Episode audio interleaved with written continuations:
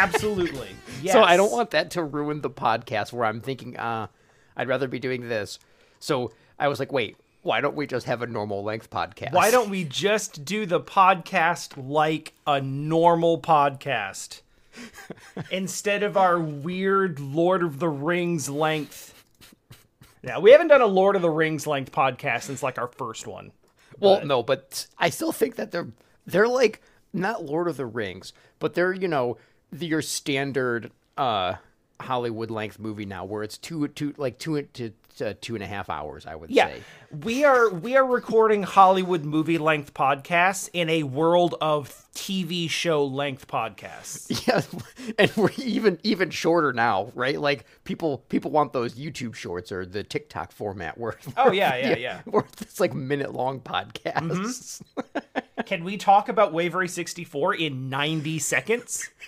Honestly, you probably You probably could, yeah.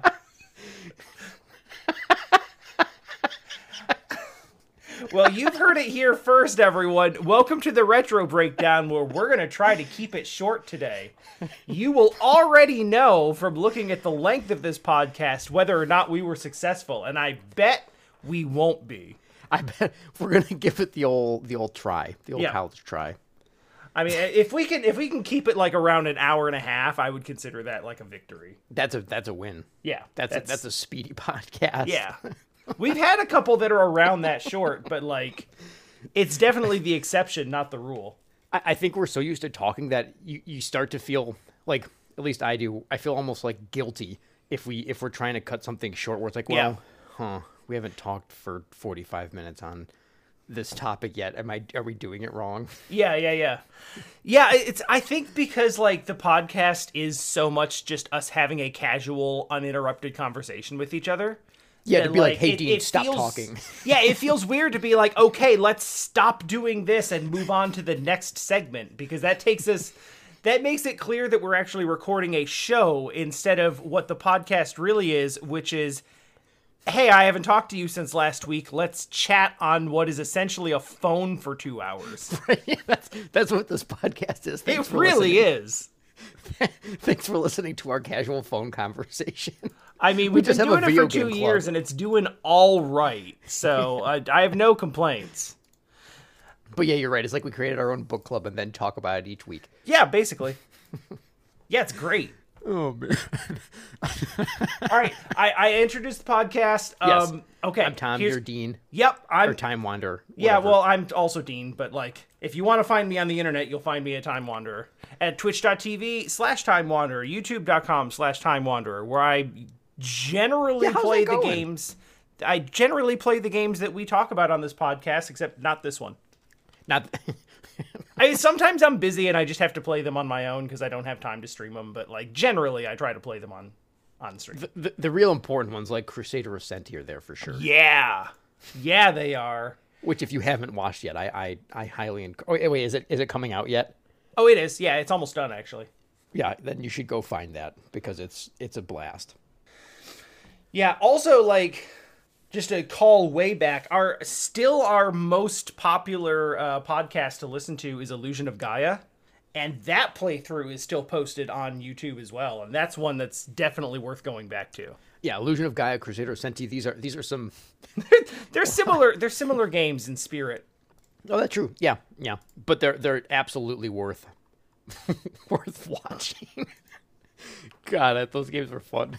Hey, you know what we can do if we're really if we're really gonna screw with the format? What's that? Let's take mail now. Dude, I was about I was going to say I was going to ask if you wanted to tell them how they can write to us and then Yeah. we- wow, save wavelength. Yes. Or save same whatever. Same wave race. Save wave race. Yes. Oh man, I I actually am gonna talk about that later because like all I could think of when I was playing Wave Race is F Zero and how neither of those franchises have gotten a game since the GameCube. it's so brutal. All right, so if you would like to send us a, usually we wait until like an hour into the podcast to do this, but we're we're we're messing around with stuff because we both have other things we want to be doing today. we don't want that to hurt the podcast, so we're like, okay, let's let's let's do the let's do the speed run version. Yeah, yeah, yeah. It's it's nice once in a while. So if you would like to send us a a uh, question or a request, a suggestion, hate mail, Sure. um, yeah, within reason, and please, uh, you know, hold your death threats. yeah, oh yeah, I don't want to see that. I mean, I get all the emails, so I would just not tell you about it. I'd just send that to spam or report it or whatever. But Oh, I guess I guess that's yeah. So you send I'll, your I'll, I'll Dean, shield I you from it. I'll I'll be your filter. but you can send those messages to the retro breakdown at gmail.com.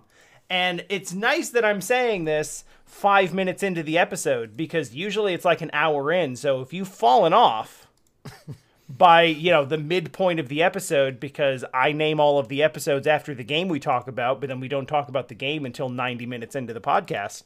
Yeah, yeah. You Um, might want to do something else with uh, skip, skip to the middle or something. Yeah, that yeah, absolutely. Um, so yeah, if you fa- if you fall off before we actually get to that point, then uh, you might not have heard that you can send us an email at the retro breakdown at gmail.com. The retro breakdown at gmail.com. All That's right. the retro breakdown at gmail.com. All one word, no underscores. So did did has anyone written to us? I I bet you can't guess who. I don't have a clue. I There's so feel- many I- people. We may, we joke about this like every week at this point because, and I feel bad because I don't want Swoggles to feel like his questions aren't welcome. Oh, I hope When they in don't feel fact they Jeez. are like the lifeblood of this segment. I- I mean, yeah, like we said last time or the time before, that it's more or less carried by you completely. Yeah. so like the jokes are all in good fun and we appreciate you. But uh, we'll cue the music and this will be really easy for editing because I won't have to look for when it actually happens. It's very early. That's true. That, This- that's really annoying. This is a really really easy question. Okay. Um, Swoggles would like to know. Did I say cue the music? Yes. Well, you said you were going to say it, but I don't know if you actually said it. Okay, cue the saying it. music now. Uh, Swoggles would like to know: Have either of you played D and D or another tabletop role playing game? No. I also well, uh, basically no. Yeah, it's. I've never I have it in an tried official capacity. Yeah, I have tried several times and never gotten past the initial play session. Oh, that's not true. I, I did have a Warhammer 40k starter kit thing that I got from somebody at some point, and what I mostly did with it was, uh, I was I'm, I'm a horrible artist. I mean, like, Oh, stick figures same. are complicated for me, and I had to paint Same. the figures. Big same. My figures were a disaster, Mm-hmm. and my friend, uh, my my buddy Matt and I played like one time. We like looked through this colossal encyclopedia-sized, or you know, like the whole volume of encyclopedia-sized single rule book, and uh, uh, that was it. So no, I we never we didn't even play like a real session or anything. We kind of just messed around with. Like it come with it came with cool rulers. We're like, oh neat, this is for the tank bombs and stuff. Like it's it's it's very exciting to me to see it and appreciate it. I because it also came with like a, a magazine from I, I want to say it was called like White Dwarf or something like that. Um, That magazine. sounds right ish. and it yeah sure right Why not? Sure. and it had all these like you know it had it, it talked all about 40k and it had a ton of people sent in um, like playboards that they created and i was mesmerized by how awesome it was and i loved the idea of it but i'm a not patient enough to follow through on my own and b not skilled enough even if i was patient enough to do it Yeah, that's Uh, fair. but no i've never actually played d&d I, I- i've been around people playing it like i've watched some people play it but it, Yeah. i didn't get into it i don't know I uh first of all, big same on the art thing. Like dating back to like 10-year-old me in like 4th, 5th grade or whatever, yeah um is like, "Oh god, I cannot wait for this art class to be over so I can get to math." See, the thing was, I didn't realize I was bad until later. Exactly. It's So not still- even that it's it's not even that I'm really really like down on my ability. It's like I'm bad at it, but I don't like it, so I don't want to get better. Yeah, like I, I, I think I was just, I don't know. That's how Kyle and I became friends. because we, we were allowed to work with a partner in art class, and I was like, Kyle, let's be buddies because you're good at art and I'm not. That's he was yeah, that's helpful. Um, If you're no, not I know what you artistically inclined, having an artistically inclined friend opens a lot of doors for you. yeah, yeah, yeah. Like, well, It sounds like, you're using them, but like I, I just mean like you know it, No, I it use Kyle, introduces you to a lot of things that you wouldn't be able to really engage with otherwise. Yeah, it's it's it's true with there, there are some skill sets that are like that. It's, it's kind of like you know the the the programmer or the website person. Mm-hmm. Uh, They are, I'm sure, bombarded constantly by people being like, "Hey, can you do this for me?" Yeah, yeah, yeah. Sorry, you were You about to talk about the- your You know who gets like the worst version of that is musicians. oh because it's it's it's like a skill that's sort of like that, and it's it's can you make this song for me or something? Right. It like it is you make pe- this like small ditty. there are so many and I suppose art is basically the same, but it's like everyone thinks of music and they if they're not like into music really, then they have such a limited surface level understanding of of like what that looks like. yeah, Um I it's like the best example that I can come up with is I had a relative and I was introducing Jesse to them as a, you know, as a professional classical clarinetist who was getting a doctorate degree in clarinet performance. yes, And yeah. You know, just like the high school band. yeah. And she, not understanding that, was like, "Oh, that's nice. Maybe you could go compete for the $50 prize at the local bar's open mic night." Yeah, that that that It's like, "Yeah, that's the venue for that." I can try. I'm not sure if people will want to listen to my music. it's just a complete misunderstanding of like of like what that environment looks like because like the the the place that that takes her is like you know orchestra orchestra jobs private studio teaching you know uh college professorships Yeah.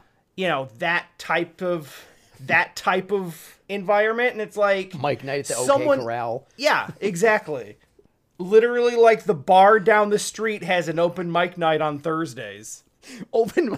I can't even imagine someone pulling out like, like, like a you know, a a, a clarinet or a violin or like you know they bring their cello to open mic night, like at the bar, like the local watering Yeah. hole, that's just a dive bar. Yeah, yeah, exactly. But it's like Here's your twenty bucks. this is this person's this is this person's understanding of like what it means to be a musician. That like this this is what they think about when they think about like performance of music.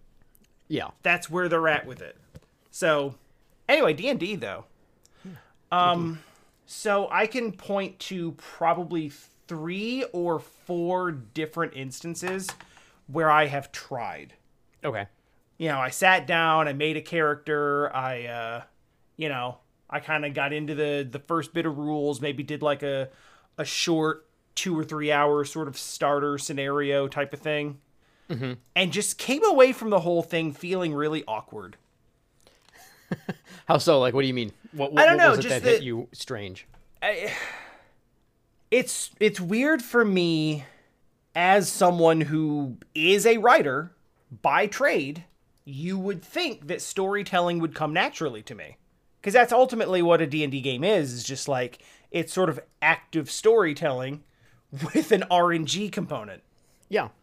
Um and for some reason that sort of like kind of improv style storytelling does not click with me at all Yeah. That's i feel you know, very uncomfortable with it No, I know, I know exactly what you mean. I was, uh, it, it sounded like I wasn't quite sure what you meant, but it was, I wasn't, I was pretty sure that's where you were going, and I didn't know how to put into words. So that was, that's exactly, that was one of the issues I sort of had when I watched other people play, because I was thinking, I was putting myself in their shoes and being like, I don't know, I feel uncomfortable doing this for some reason. I don't know why, because I shouldn't. Like, I'm, I'm, I'm happy to be, you know, do something weird or different or yeah be. It's not that it's weird. I mean, it's weird for me, right? Right, right. And it's usually like it's usually I'm with friends. So it's not yeah. like I'm uncomfortable around them. Mm-hmm. Um but it just like in that scenario, I think there's something to be said also about like I, the immersion aspect. Also doesn't really hit with me. So like especially when it is people that I'm friends with and seeing them shift into their like dramatic storyteller mode sure. and it's like I'm not into this. like, and I know that this is a style thing, right? Yeah. um some people some people really try to play up the uh the the narrative aspect of it and some people are just like some people just run their games like okay so you you know you come to this thing Yeah. and you know you see these things and what do you want to do and i think that a, a more casual style like that where we're not trying to like you know have a seance yeah. yes. is would would suit me better Yeah, that'd be my vibe for sure. And if you want to get goofy, like occasionally, then it's kind of fun. Like if you're trying Yeah. to give your character a reason for doing something, especially if it's something stupid, which would be where I would. reside, yeah and, and like. certainly certainly from what i've seen like people absolutely play like that. Yeah. if not more often than not i would say. Um so i mean there there I, I know that there is there is room for all of that to happen. I just like i either just haven't found it or i just or just the the whole like the whole like being off balance because i'm not really accustomed to that live improv style storytelling and coming up with like I don't feel like I'm particularly creative when it comes to like you know when it comes to being presented with a scenario and then being like what do you want to do Yeah. Well, and then then if I'm not, I feel like I'm playing it wrong, or I'm I'm I'm missing the mark, or like I'm yeah I so I want I really would like to play uh oh god, Gloomhaven. But but Okay. th- there's a, there's a digital version of it on Steam now, which seems really convenient cuz then you don't have to set the board up and stuff and it's basically D&D but all of the story stuff kind of just happens for you and then you're just making decisions based on your character and how you think you want to play like how you want to role play your character but all of the the details are handled for you. Yeah yeah yeah. And I, I that's that's kind of where I would be more comfortable if I was going to get into something D and D like.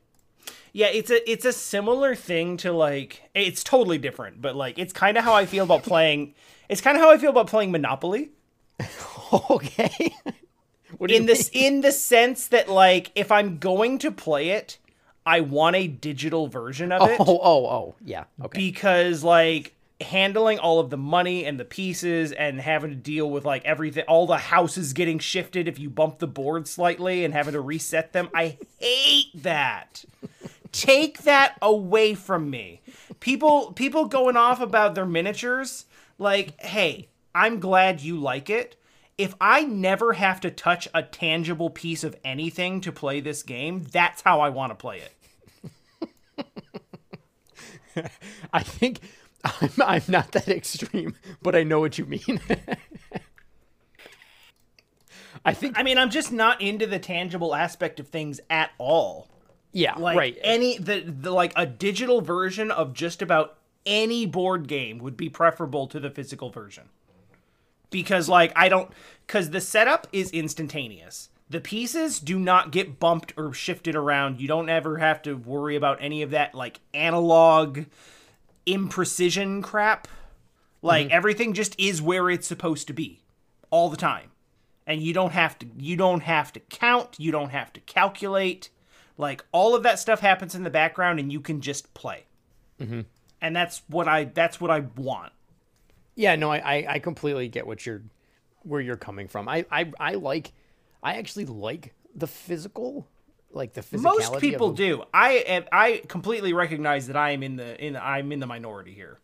But 100%. but what you're saying, so since we live in a small apartment, me being I, it would be impossible for us to play Gloomhaven because it takes a long time to set up, and then the games take a long time, and then it's like you know three hours have passed, but you're not really done with your campaign yet. So Right. then it's impossible to You just have to leave it set up in the corner of the room for a while. yeah, which For would, like a couple of days. which would actually be like literally be impossible where Yeah. we currently live. So having a digital version of it would be fun because then it would, you know, Yeah, you, could, could just play it. save it digitally. So it's been on sale a couple of times on Steam, but uh, it, the sale's not deep enough versus how many other things I have to play. Yep. no, I have totally get done it. You know what I marked on Steam the other day is Myst. Really? There, there is a 2021 re-release of Myst. Really? Yeah, they they completely remastered the whole thing in Unreal. Oh, is this the walking one with like VR or whatever? apparent? Well, yes, it is actually. It is VR compatible, and I think they give you the option between free movement and, I guess, like the teleport style okay, um, yeah, yeah. frame based movement. So I was asking in Discord the other day about what the definitive version of Myst would be if I were to play it, and nobody had a really definitive answer. The, But the- one the person- DS one. One person did uh did link to like the the latest release from the original developer, and I was like, that seems a safe bet. And then I was like, you know, Myst does actually make a ton of sense as a VR game. Hell yeah! Even the even the awkward teleporting kind of movement in VR. That actually is how VR movement actually works most of the time. Uh huh. it seems it it seems like a perfect VR game. It seems like it was made for VR in the early 90s. Mm-hmm. Mm-hmm. or at least the, the VR that would, you know, come available 25 years later. yeah, it was the long game for for for Cyan Worlds. So I'm I'm certainly not going to make this like a big announcement or anything, but I am considering if I can make it work. Maybe when I go to play Myst, I might actually try to stream it in VR. Oh, dude, that'd be cool. because I, I've been thinking about playing it because you know Riven was a reasonably good time and it made me I say reasonably it was it was a good time it was just you know puzzle frustrating like pu- like puzzle games tend to be Yeah. um but though at the end of it like I have very fond memories of it and it made me really curious about the entire franchise really so I was like if I were to go back and play Myst now which one should I play? And it's like it would be actually really dope to play the VR one. I've never streamed anything in VR, but this seems like one that could work. I think so. And and it- when when people stream in VR, is there a way to have the the chat? Like, can you like put like a little see through window of things? Yes, I've seen it before where people have it set up. I don't know how to do it, and I also don't know if it works with the Quest Oh, right. Yeah, that's true. because that's kind of a it's kind of a standalone thing, so you can't really like I think it's harder to load like API type stuff into it than if you had like a Vive or something that's actually running through your computer. Mm, that makes sense. So, so yeah, I don't know. I, I would want to have something like that where I where I can actually see chat, but Well, you'd either need that or you could have Jesse. just read chat while I'm playing. Yeah, uh, something like that, right? You could you could always do it that way if you can't figure out a workaround. It's it's not as elegant, but it would get the job done. Yeah, I I wouldn't want to take up her time with that. I could maybe install like a text to speech. That would be fun for a lot of reasons. That would be fun for a lot of reasons. Especially if chat is active and it never shuts the hell up. That's what I mean.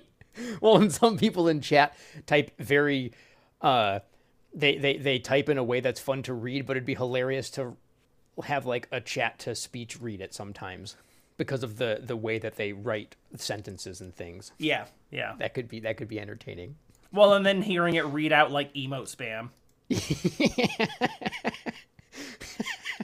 The so suddenly, the Myst stream has nothing to do with Myst. It has nothing at all to do with Myst. exactly Absolutely as not. All right, so real quick, what are you up to this week? Um, work. Yeah. No, dude, same. Actually, that's half the reason we're like, let's do the podcast fast because we both had like long ass weeks and we're just like, can we just lay down for a bit, please? So, uh, Leticia was she did play through Stray. While, Oh, how was that? While I was doing stuff on the computer, and it it, it was cool. I I liked watching her play it. It was the atmosphere is wonderful, like the the the Hmm. cyberpunk future aesthetic.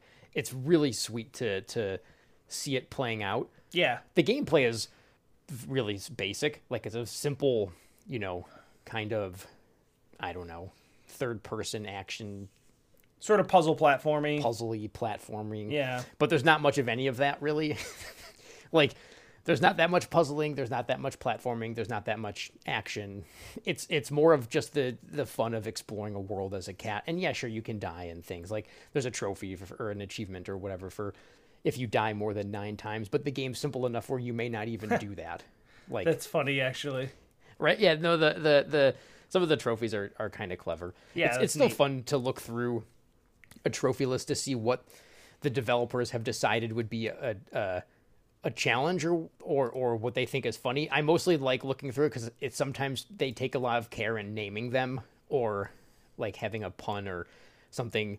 Uh, like the description is goofy. There was there was actually one in the Avengers, the really dumb gas, uh, you know, game that came out two years ago, where there was like a dramatic cutscene, and then the the trophy pops up in the middle of it, and it's something like, "Well, that's enough of that," and it made me laugh because it seemed wrong and out of place or something. It was something like that. I don't, I don't it's remember exactly what it was. sandbagging. It's sandbagging its own games events. yeah, and that was, and that, I thought that was really funny, and I'm sure there was a lot of people that were made like were frustrated by that.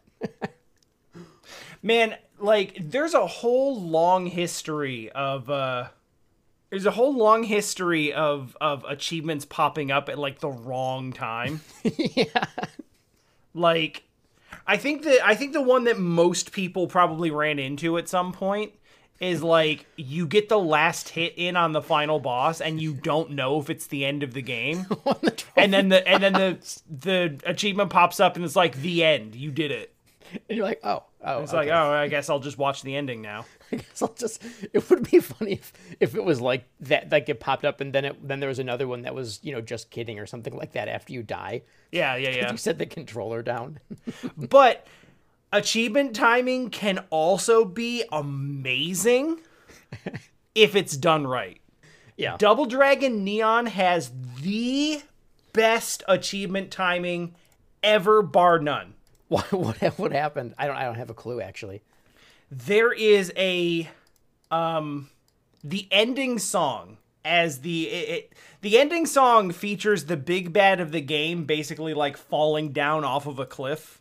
Perfect. and just and just falling repeatedly and then he starts singing the ending song about how he lost oh wow. and it is basically like to the theme of the main double dragon theme Mm-hmm. um and one of the lines in the game tor- one of the lines in the song towards the end is here's a medal for your victory Oh, and then the achievement. and then the and then the achievement pops up and it's like that's incredible yeah, no, that's good. like That's good. like trophies and achievements are so often just just kind of like you know thrown in there Yeah, or or it's just for doing it, just you know a task that's in the game, or it's something stupid like yeah and it's just the menu. it's an afterthought. It's mm-hmm. something where like you know microsoft started requiring that game companies do them so they're like all right just make sure the achievements pop. Who cares? I mean, yeah, with Microsoft and Sony both made it a requirement, so then you ended up getting insane stuff sometimes, or or it's insanely easy or insanely impossible because the, the developer didn't think about it for more than a second. It was you know get Yeah. ten thousand kills in this multiplayer game, sure, whatever, who cares? back in the uh, back in like seventh seventh gen what was ps3 and 360 was that sixth gen or seventh seventh gen I think it's seventh. isn't that seven? seventh console gen who keeps track of this Some I should. seventh okay Yeah, yeah, seventh. That's what that sounded right. yeah so seventh gen like xbox actually made them a requirement and for a while on ps3 it was an option It was an option, yeah. And you, you, yeah, there was some, and, and it caused some. I remember there, I, I, I read about it. There was like a lot of syncing issues and Yep. some games, and and there wasn't platinum trophies at first. There was just you know whatever points you want to assign, kind of a thing, or like however Yep. many trophies or whatever it was. Mm-hmm. Uh, and then they made them all requirements later. Yeah. And now it's like a big compliance thing where it's like, yeah, make sure that the game doesn't crash on boot and make sure the achievements go and anything else goes. Everything else is fine. Yeah. that's that's how QA be.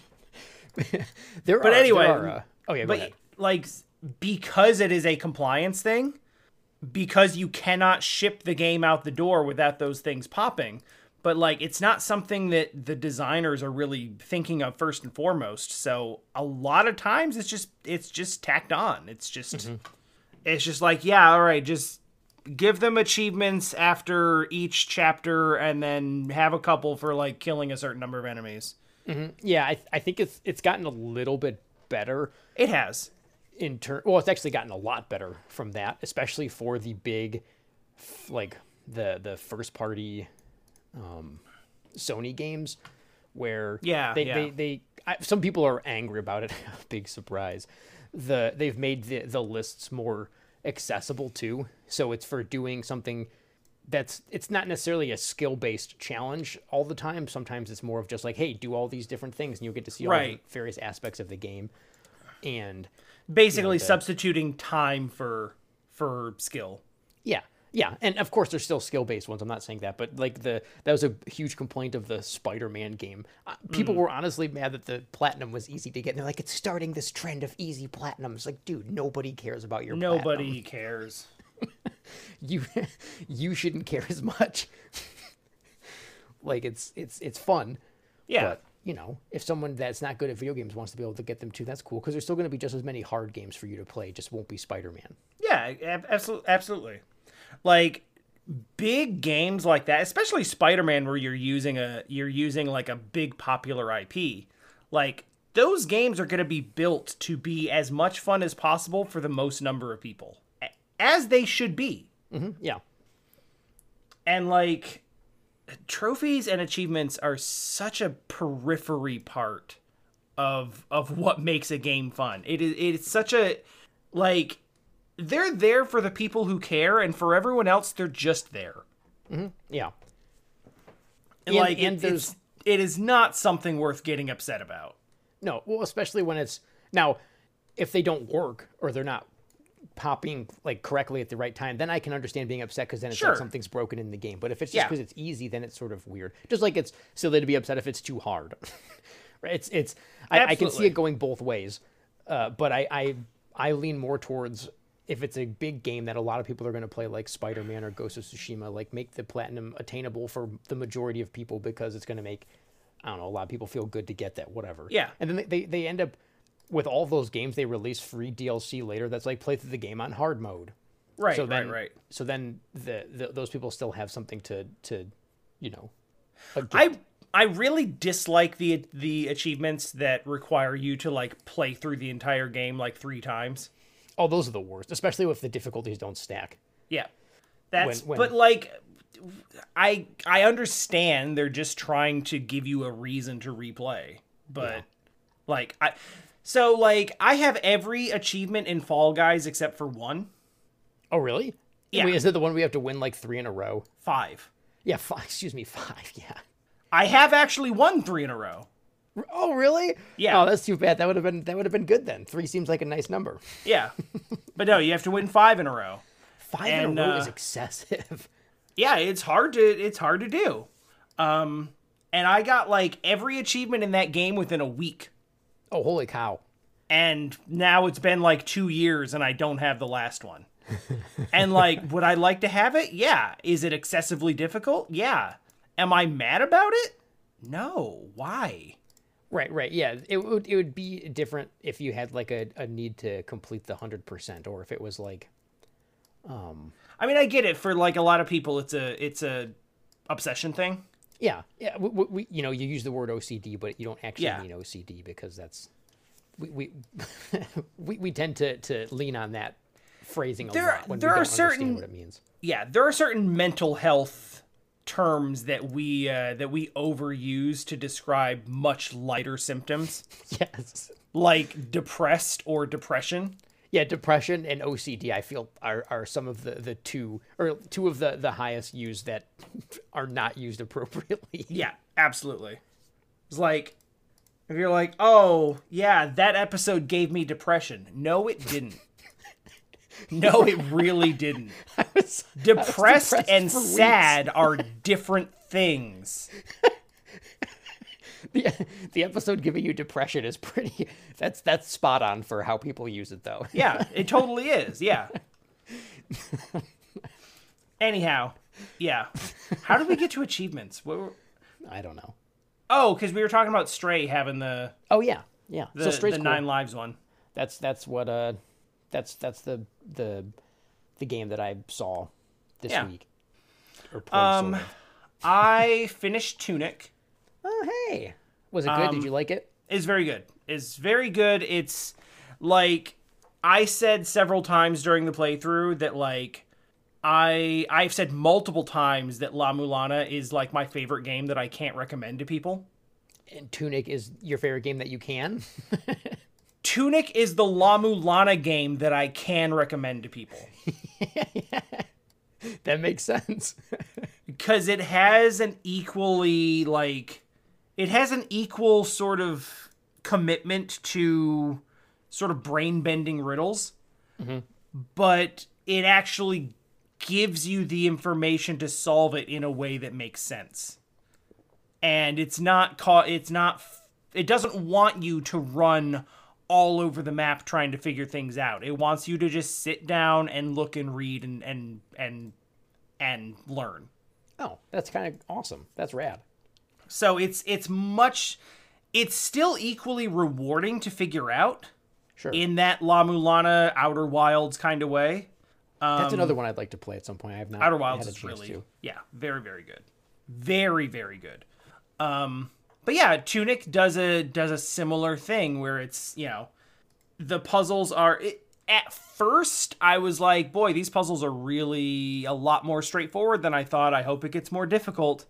And then by the end I was like, holy crap, I can't believe this is happening. Yeah, Like it was it was a wild shift in in perception. That's awesome. I, I missed your whole playthrough, but it's just, just because there's a chance I want to play it, and I feel like that's a game that you really don't want to have spoiled. You absolutely do not want to watch one second of Tunic if you have any intent of playing it. Yeah, I saw you streaming it, and I was like, uh, no, I'm not watching that. So I just I left it on in the background. So then, you know, I'd accrue my my useless channel points. Yep. I'll make them six- worth something soon. I like people were talking about them the other day, and I was like, "Oh yeah, I never actually made anything that you can use those for." oh, I wasn't saying it as like a slam on your uh, channel. I meant in general, they're fairly useless because you know the rewards can't be anything all that exciting because otherwise you'll end up in a situation like last year. Yeah, I'm. I'm not gonna make it game requests again. I'm gonna, I'm like, I'm gonna try not to make it something that requires like a whole lot of work on my part. Yes, that's that's a good idea. but you know i'll try to make it something fun that i can maybe do quickly Well, whatever it is, I only have like six hundred thousand points, so like like maybe i'll you know maybe i'll like do a stream with a hat or something oh no, yeah, yeah, yeah. That that's a standard one. yeah You could even change your hat. Yeah exactly something like that not like i'm going to play your favorite 40 hour action rpg from the ps1 era No, no. You, you it turns out that that doesn't work out very that well. doesn't work out well at all speaking of which i'm like t minus two weeks from having to start final fantasy 14 I know you're so excited, and you're just I, you know what? I like, I say I have to, and I, I make a big thing. You know, I make a big thing about like, oh yeah, I'm being forced to because charity. But like, with all of the hype surrounding it, I am actually genuinely curious to lay to like put my hands on it and just kind of see what it's like. You know, I like yeah. and I'm gonna play it for exactly long enough to to get a feel for what the game is actually like. I know there's gonna be a bunch of people who are like, no, no, no, no, it doesn't get really good until you've played for 175 hours. Oh, and, and who knows? Maybe you'll end up loving it. Who knows? I very well like I'm leaving that possibility open. I definitely don't want to go I'm trying as hard as I can to go in without preconceived notions, without all of the baggage of like I don't like um MMORPGs, without all of that stuff sort of pre-coloring my opinion and just go in and try to play a video game and just get the enjoyment out of it that I'm going to get out of it and see how I feel about it. Um, I'm also going to set um, probably in the next couple of days. I'm going to set some ground rules on like here's how this playthrough is going to go. Here's what I'm going to do. Here's what I'm not going to do. because one of the big things is like this is not going to be a social thing. Yeah, you're All not, you're not going like, to do all of the- people. Yeah, all of the 14 people who are like, let me come play with you so you can breeze through the easy missions and I can get you to the fun stuff. And it's like, no, I want to play the game.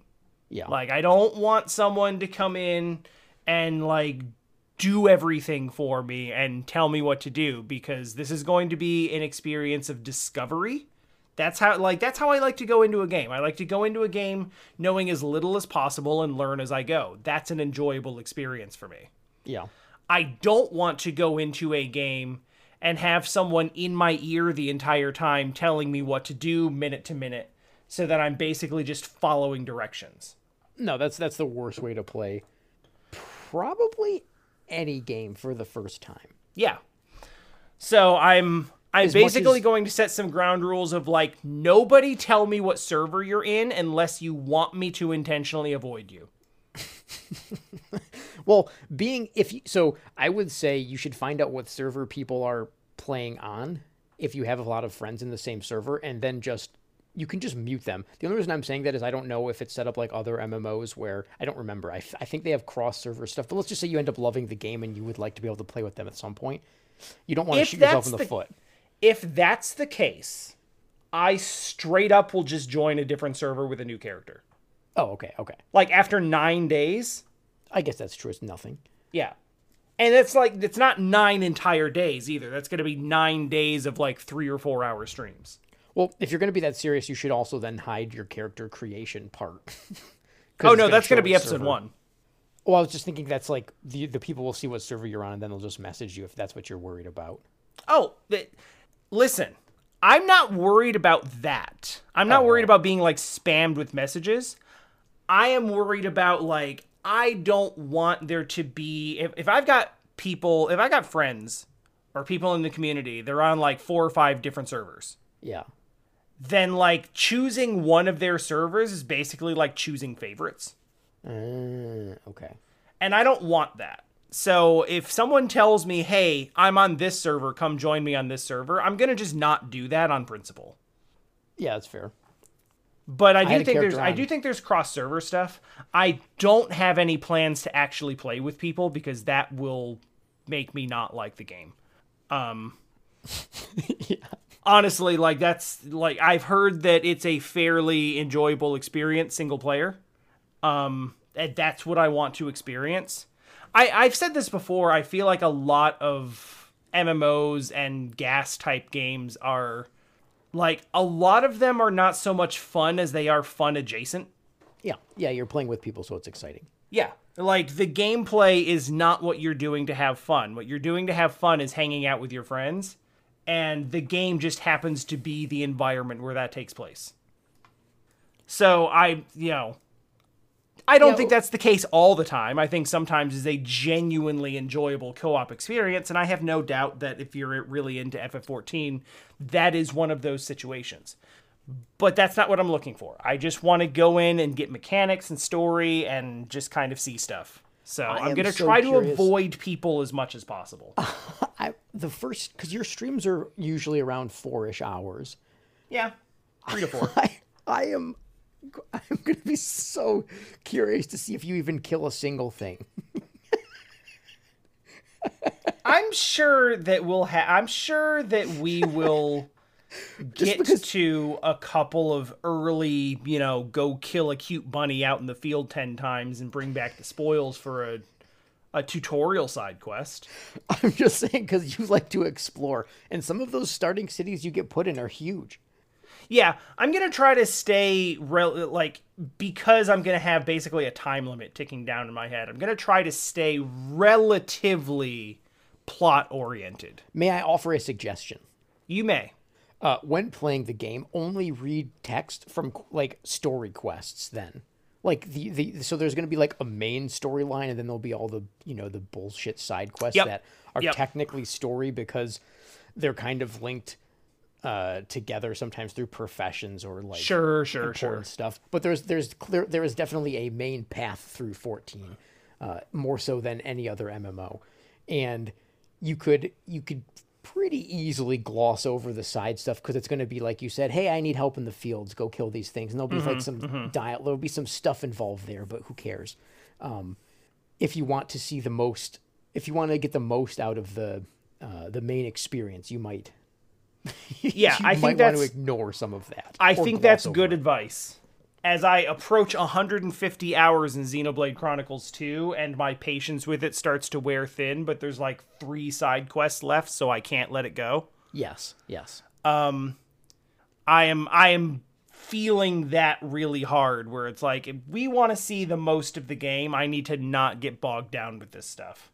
Yeah, that's gonna be that's gonna be a fun watch. I'm I'm looking forward to uh, to that, or at least catching the video later if I can't watch it live. Uh, Whoa. The, the uh, hold, hold on a minute. I'm holding. We could just hold for, you know, a break and then talk about Wave Race. All right. Wave Race. that line specifically, God, okay. So I think I mentioned it before, but like Wave Race was like the second N64 game I ever had. Yeah, you said Like, you- I it was like Zelda, Mario, and and uh, uh, and Wave Race. Yeah. So like this game got played a lot. like a lot. Did you did you as a as a uh, a young lad did you end up you know doing everything in the game, Yes. getting all the gold medals and Yep. playing in Mhm. reverse mode and everything? Totally. Yeah. That's so fun. Dude, I like I used to hang out on like Marine Fortress, the the 4th Mhm. stage, Yeah. and just like go in and just ride the like try to see how high I could go off the waves Yep. and try to do tricks Yep. Yep. and like there's a there's a way to like pull off a particular a particular kind of flip where like if you mess up the flip at a certain angle you just like your your character kind of like rockets off to space. Oh my god, really? yeah it's it's like it's like when you're doing a backflip and you land like midway through the backflip and the uh Oh, so it's the the jet ski kind of like flips around to correct itself and you fall off of it but you like you fly up so it like fling it like slingshots you off of it into the air and then your and then your character still ends up swimming up from the water to get back on so i That's would just do that over and over and over again like literally literally i would let the time max out yeah. Th- so it's it's funny. My memory of Wave Race sixty four was just playing in some sandbox mode, but that Yep. doesn't exist. no it does well, but I mean, wait, it- wait, it does. Yeah. If you go into warm up mode, Oh, warm up mode. That's right. but it's weird though because I think you have to go into championship and then you have to pick warm up or Because something. I did like a championship run through. I did Oh, too. Yeah, I'm I'm looking at it right now. Yeah, I just did start the race, and then there's warm up. Yeah, warm up is just is Ah. just sandbox right around. Okay, that's what I remember playing, and I was like, I don't know, because I played through the championship mode on uh, normal and the expert or whatever. I didn't do the final one. Um, I didn't even try warm up mode, and I was like, huh, I don't see like a, a sandbox mode. That's funny. Okay, so that is still there. That was my memory of just. I just remember driving around Dolphin Park for like Totally. yeah. hours. I don't know how that's possible, but that's what I remember. No, doing. absolutely yes. Like I think that like okay, so there's a lot to Wave Race. Wave Race on the surface is just a very simple racing game. You know, you're on jet skis, you have this sort of slalom style like left right left right go Yeah. around the bumpers thing. It's a solid racing game. by virtue of being a jet ski, it's it's it makes it a little more interesting in terms of a standard racing game, just because of how it controls, right? Like you can do really sharp turns and stuff in the way that Mhm. if you stop if you stop pressing the gas even for a second, you lose all control of your your Mhm. your jet ski. Like you know you can't turn at all. Um, so which gets into what i was which gets into what i was uh, what i was like leading up to is like it is a racing game but let's not get it twisted. Wave Race 64 is a physics sandbox. Yes, I was gonna say that's that's my memory of it as a kid was just messing around and doing flips. Yeah, I'm just I'm sorry, I'm doing a barrel roll right now. Man, the barrel roll is like the worst trick. It is, but it's so fun. I my favorite was I actually just like doing the one the, the handstand one a lot. I thought that Yep. was that was cool.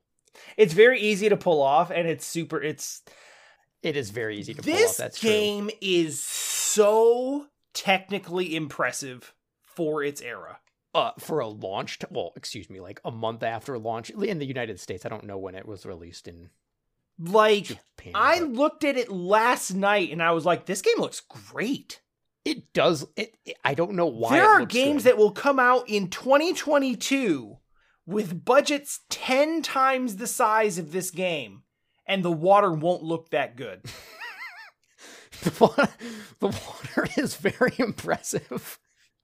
It is, And I mean, just- granted, it's it's a it's a jet ski game. It's about water, so you have to make the water look good. But they didn't have to make it look that good. well, I, I this is this is one of those games that if you were, you know, 10 somewhere like 8 to 15 16 when the 64 came out.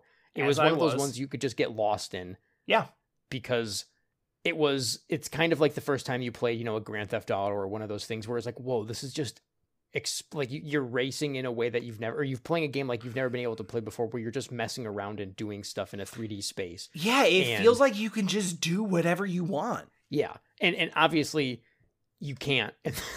there's tons of But there's- limitations, but it doesn't matter Yeah. because there's like a dolphin riding next to you too. It's it's rad. Yeah. And then you I mean, there's- I mean, the there's- dolphin or well.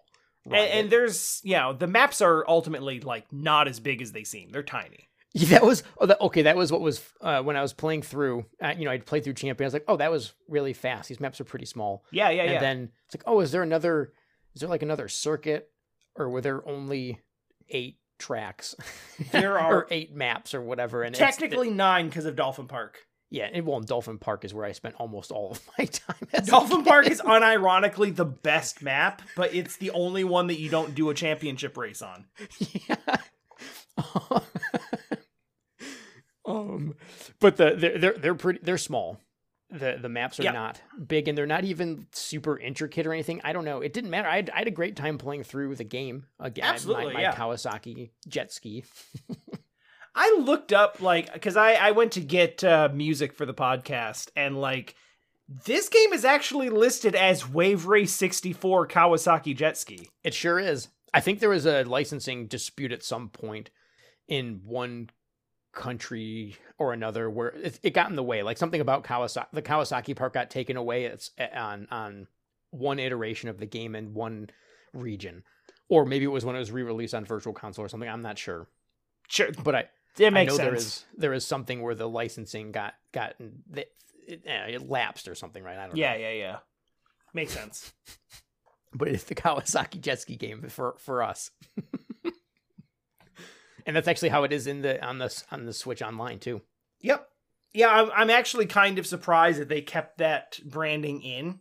I was kind of expecting the crazy taxi thing Yeah. hmm where like those logos just get replaced with, you know, generics. I mean, they could have just made it illegible text and it's on the 64 and you would have been like, that's fine. Yeah. I like I'm playing it and I'm like, did they upscale this for Switch or did it does it really look this good? yeah, why There's does it, no way it looks this good. why do the models look so good? I mean, they're blocky and everything, but like the jet ski, like everything looks really good. Really good. for like a Nintendo 64 game. And a, like you said, a near launch title. Like it didn't come out in 2000. It came No, out in it- it was- 96. It was pretty much a month. Like it was Pilot in America. It was Mario 64 and Pilotwings. And like a month later, we got Wave or Wave Race 64 and and then the Mortal Kombat trilogy, uh, which was awkward because you know you didn't use the joystick, you used the D-pad to play it. yeah. But yeah, I'm pretty sure. Anyways, I don't remember now, but I I'm I'm pretty sure it was one of those. This is a fighting game on the 64, huh? yep. But I mean, this is this is one of three games that came out within the month or two of of, of the launch and Yeah, yeah. and, uh, the So, 64 like- and it still looks great. It is essentially a launch title. Yeah, I, I in, suppose in all but in all but technicality. yeah, you could do launch window, but for the 64, I feel like it's a launch title since it launched with you know two games. Yeah, that's fair.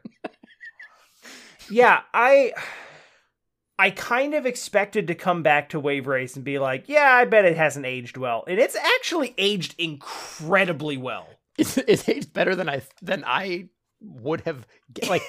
It might be one of the best aged N64 games, period. yeah, that's that's that's kind of where I'm at because the jet ski controls really well.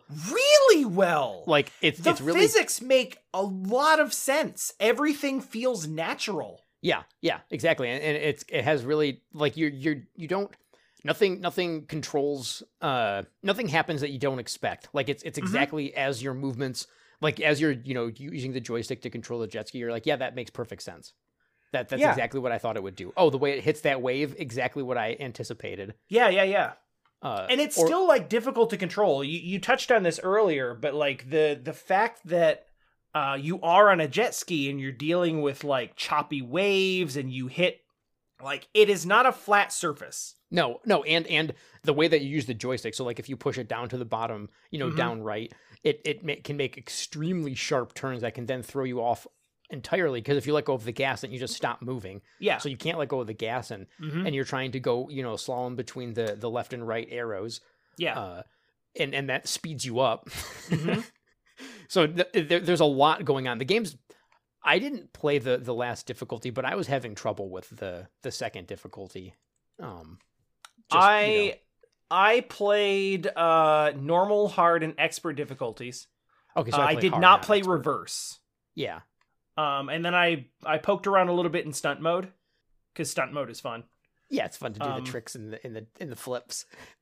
It uh, stunt mode is fun and also like impressive and unnecessary. So, well, yeah, there's time trials, the stunt mode, and then the the the main race stuff Yeah, and versus mode.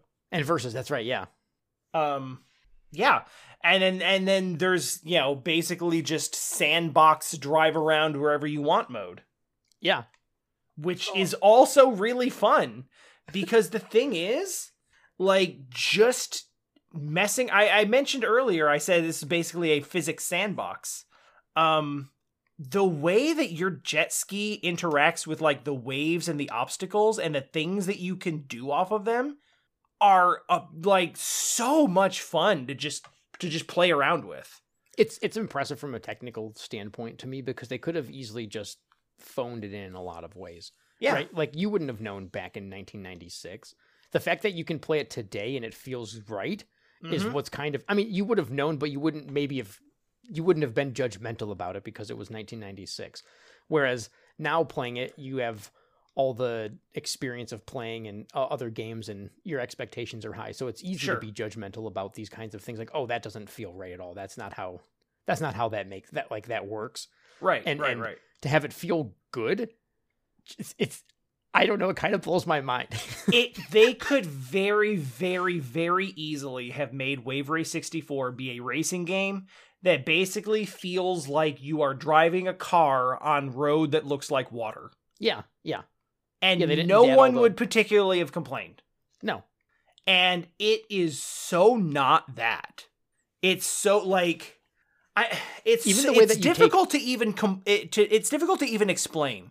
But essentially like you're always you're always bouncing off the Mm-hmm. Yeah, waves. well, because the B button is literally to help you, uh, to like slow down the bounces. Like yeah, like to button, dampen the to dampens it. Yeah, yeah yeah, I- slow it down, but yeah yeah. It's like a little you do like a little downward thrust on the on the machine so that you don't get popped up off the waves. You kind of like you can kind of like push through them a little yeah, bit. like crash through it a bit. Yeah, Yeah. yeah, exactly.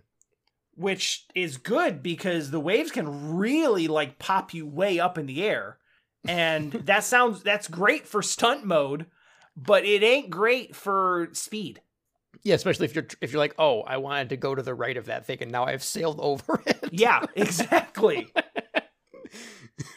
well, and even even uh, the way that you you know if you hit something, you don't just necessarily fly off the thing. You know how in Outrun, no matter what you hit, you spin. You either do a little out of control spin, like 360, 1080 kind of thing, or you Yeah, yeah, yeah. just tumble to your well what would Yeah, or it's like an gruesome- action movie end over end spinning flip.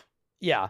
Whereas in this, there there there's a bunch of different types of uh, collision Mm-hmm. outcomes for your Yes. character on the on the jet ski, which feels good. Like you know, if you bump the side of a uh, of an obstacle with Yeah. just the side of your jet ski, maybe you're just gonna pop off the. You're just gonna like lose your footing, but you're still holding on to the the the bars. So Yeah, you can you pull slip yourself back bit. up. Yeah, you like slip off it. Or I mean, and you can get completely knocked off, or if you, or I don't remember which stage it is, but it's the stage where the tide is uh, receding. So like Yes. the the the the the uh, the playable water space is disappearing with each lap. Yeah, And- that's Southern Island, the last one. Okay, yeah, and I, I was doing a barrel roll because I, I just like doing the barrel roll. Yep. and I landed on top of the like my character just got uh smashed on the boat because I did a barrel roll over the one jump and then I was not going fast enough and just landed Yes. upside down right on the ship and was like, oh crap. Literally, obviously- failed stunts are one of the most fun things you can do in this game. and that that just goes to it being uh you know the physics right Yep. because that's that's part of why it's fun it's not that you're failing it's that oh man that, that dude just got wrecked Yeah. Yeah, it literally is just like that's why that's why I mentioned going to Marine Fortress and just like playing around to like flip my flip my character up in the air because like you know 12 year old me thought that was the funniest thing. Yeah yeah. I remember doing that in in in, in a different um uh, uh, one of the Cruis'n games. No not Cruis'n. Um oh god what was the what was this the the sister games to the Cruis'n games. It, it was like the extreme. God. Uh, uh san francisco rush. I was gonna say san francisco rush? Yeah those i those games had some fun sandbox modes that i just remember driving in and doing dumb stuff in. Uh like i think there was one that had like i don't know if it was a level builder or what but i remember there being something weird that you could do and i it's, it's a similar idea right where you just mess around as as a kid because it just seems so cool to explore that space i mean Yeah, heck yeah, I'm, yeah. I'm talking to you right now driving around dolphin park so I, i'm it's still fun to do It really is. And honestly, like part the one thing that kind of sucks is that if you go into warm up mode, yeah it's only Dolphin Park. Yeah, that that that you know what that is that is a fault of the game for sure. It would have been nice Which is why- any any mode or any uh, track. Which is why what I will do what I would do most of the time is just go into like a time trial Sure, and then just have the play for like ninety nine minutes. Yep. totally let the timer just top out.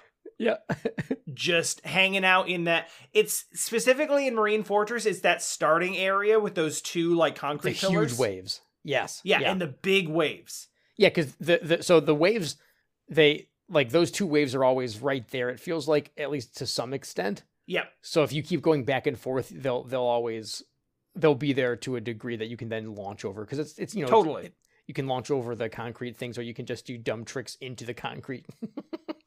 Which was in fact the thing that I would do more often than not. yeah, is course. just, you know, play crash test dummy with it for a while. Yeah. Cause that was hilarious to me. it's still hilarious. But like that's what I mean. It's just a it's just a fun physics sandbox to just mess around and see what you can get the just see what you can get the the the character to do. Yeah. See what you can get the physics to do. It's just fun to play around with. The racing is great. It is like it's tight, it controls well. You can customize the way your your jet Yeah. ski controls, which you know affects things like your acceleration, your top speed, your handling. Um, you can. I think one of the sliders is like your your grip, and I think tighter grip means it's it's uh less likely that you'll fall off, but looser grip means you go faster. Something like that, yeah.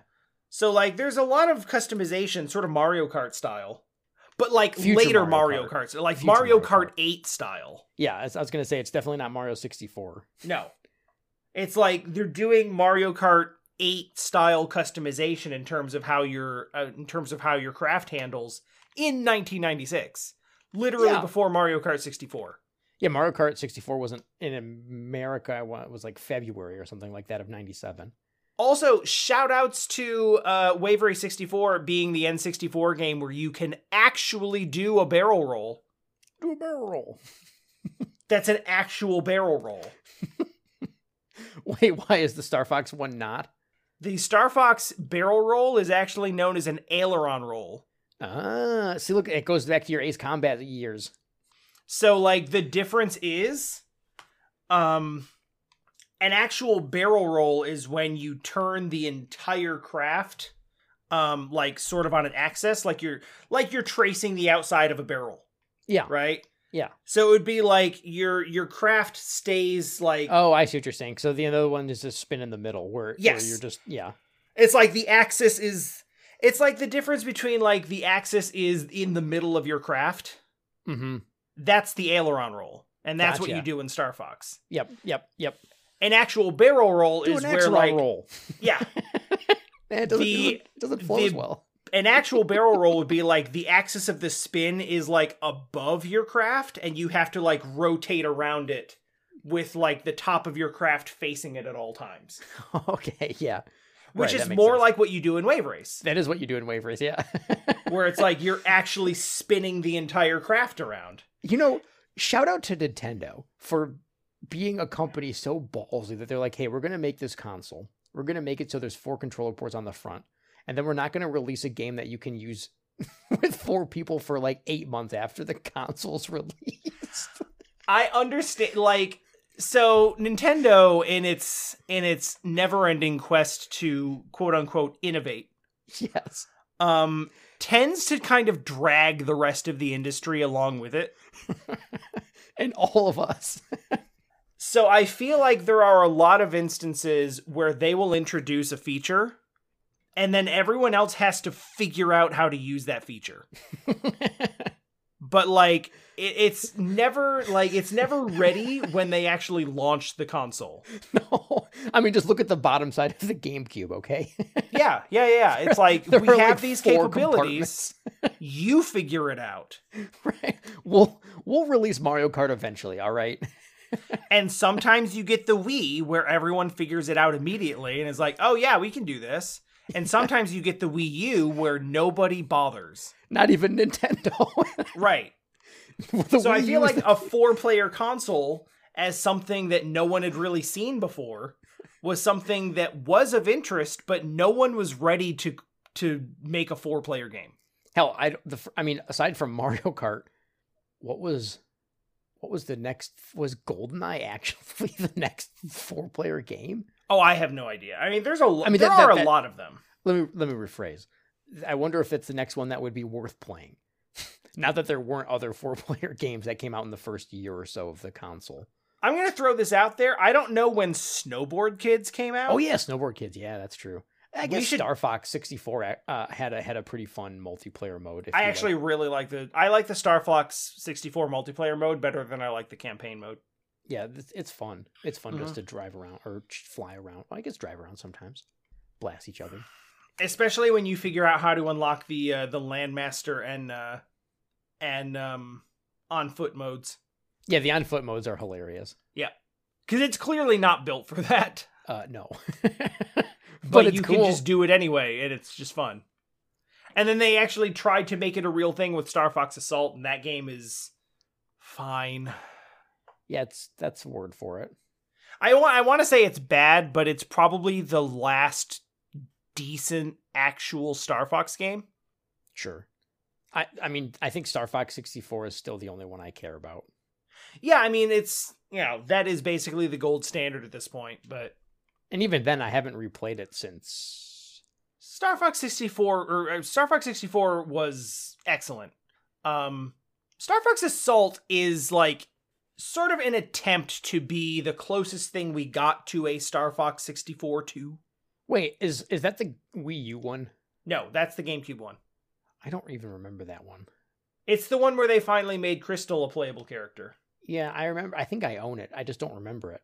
it I played around a bit in the versus mode, which is inferior to the uh it's inferior to the N64 versus mode. That is not uncommon. Like the gold, like as time went on, the James Bond games for multiplayer was just worse and worse. I, I don't understand how GoldenEye and then Perfect Dark, which was the the God's gift to like couch gaming, but afterwards everyone was like that was way too much work we're never replicating it and then Yeah. and then you look at the options in future games that were on the gamecube that should be at least as good as the the goldeneye multiplayer options because those were there was a lot there but it wasn't it wasn't nearly to the extent of perfect dark and then future games just were like mm, not even gonna have I it's not even gonna be as good as that I think the the as long as we're talking about numbered console generations, that would be the sixth generation.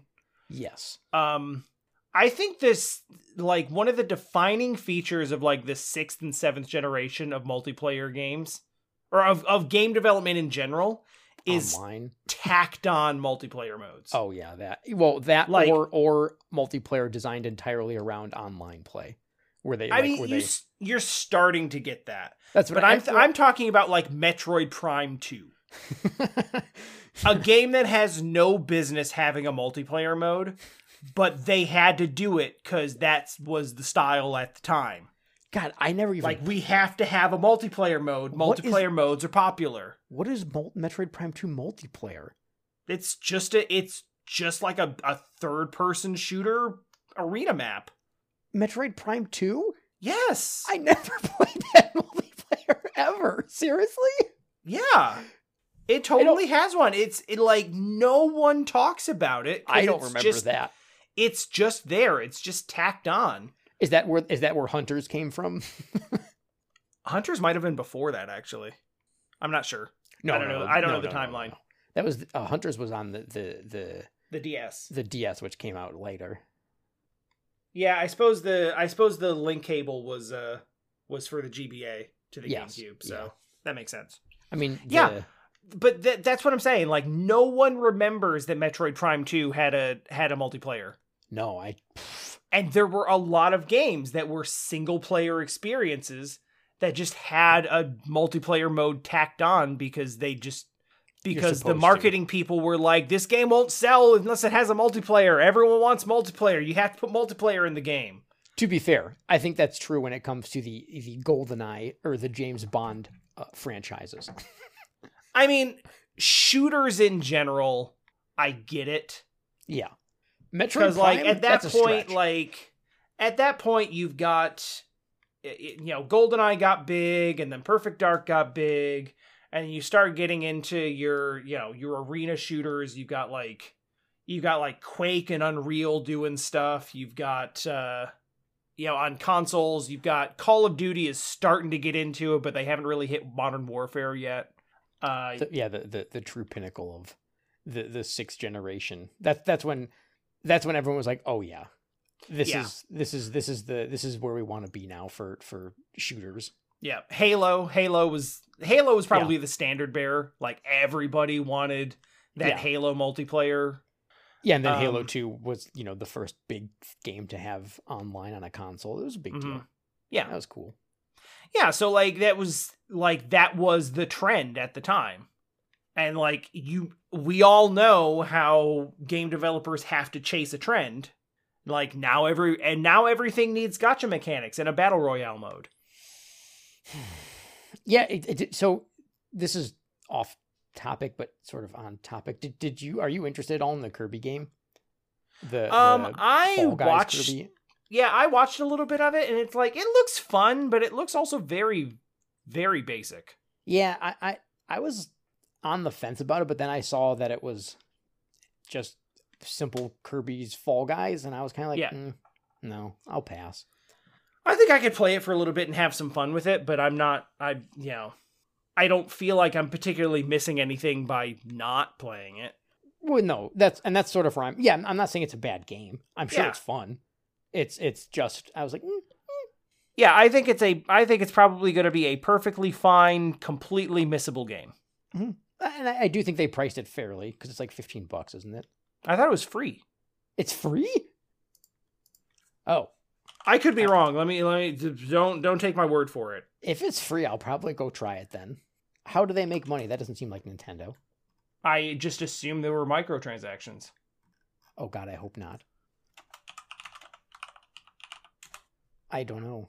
Oh no, you're right. It is fifteen dollars. Okay, okay, yeah, that's that seemed more like Nintendo. Dude, I was on the fence about it being about when it was free. Oh my god! I am now off the fence. You you were you were you were you were not even convinced to spend five minutes to download and play it when it was free. Yeah. Okay, yeah, that says all you need Yeah, to I yeah, I thought it was I thought it was free and I was like, I don't know, that seems missable. now that I find out it's actually $15, it's like, yeah, that's very missable.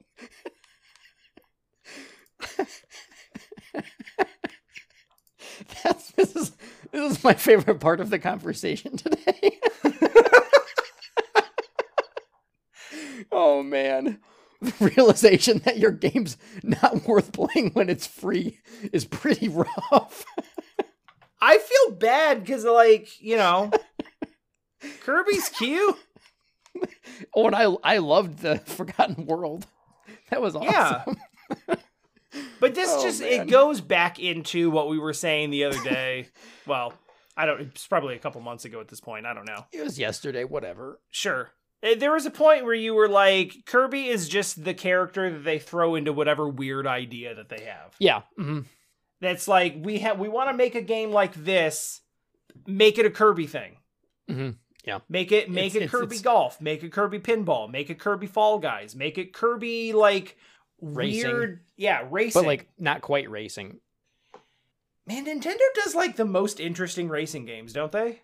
They really do. And then they're like, let's forget about those forever. Yeah. Yeah, I I, I, I mentioned it earlier as like I would 100% play a new wave. I would play a new wave race game before I would play a new F-Zero game. Heck yeah. Me too. I, I like the idea of F Zero. I am bad at F Zero. I don't know if it's so the speed. terrible at F-Zero. Like I don't know if what it is, if it's the speed. I remember doing the the snaking with the Yep. black bull in Mhm. uh F Zero GX, and I, I I could be like I'm not particularly good at racing games to begin with, but I I, I think with snaking, which is more or less cheating, I could uh maybe beat like the second difficulty. I want to say I'm not sure. I don't remember. Uh, That I was played. F-Zero GX for a little while and was very bad at it. Came to realize that like you know, I looked up because it was the it was the type of thing where it's like I'm starting to get better and I'm running these races really cleanly. I'm taking the corners right. I'm I'm you know, I'm not hitting anything. I'm not bumping into any walls. right. you know, I'm even hitting a couple of shortcuts pretty cleanly. And I'm finishing in like fifth. Right, yeah. That's that's how I felt when I played that game. I was like, I don't understand anything. I don't get it. It's like, what am I not like? It it feels like okay, I'm missing a button or a mechanic or something. like there's something I'm not doing. And then I look up, I I, I look up like, hey, you know, like what's It's game FAQs. yeah, in forum posts and like, hey, why am I not winning? Right. Right? Like, what am I what am I doing wrong? What's the what's the problem here? And the answer is like, what's your racing line look like? Have you have you optimized your uh, have you Have you- optimized your your path through the Perfectly through the course. Yeah. It's like are you are you snaking? Are you, you know, are you taking the right shortcuts? Are you uh is your is your racing line optimal to preserve speed through corners? Mm-hmm. And it's like no. I'm No, I just playing a video game. no, well, not only that, but I'm I'm playing on easy. like, I, like they they got it down in Mario Kart. If you play 50cc, you can pretty much drive backwards and win. Yeah.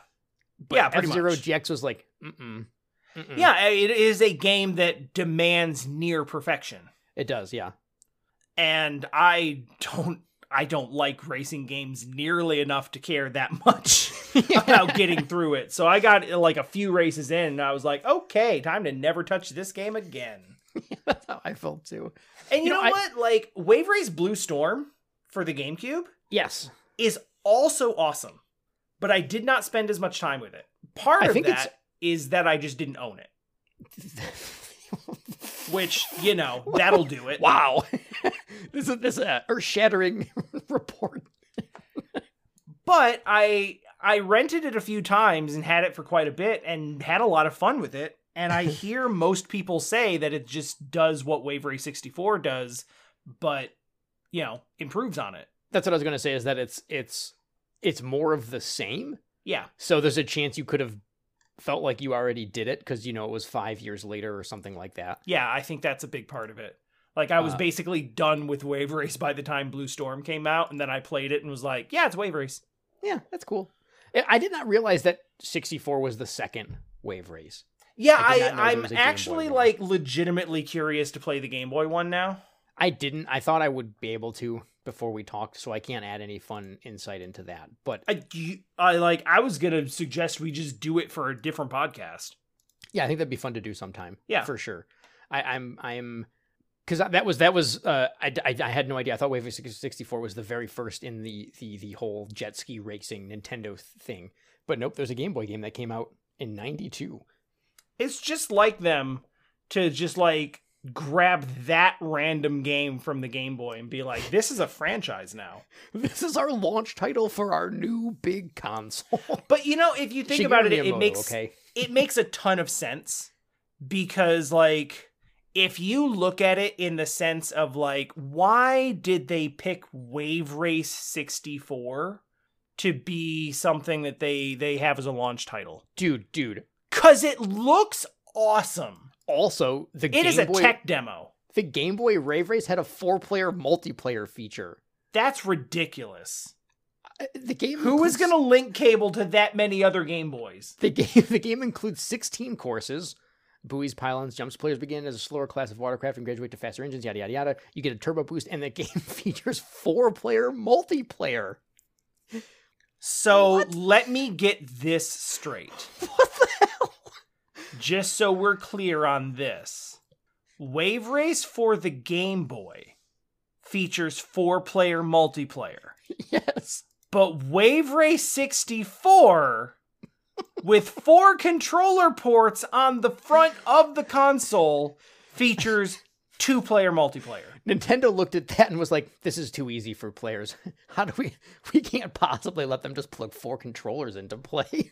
I know why it is.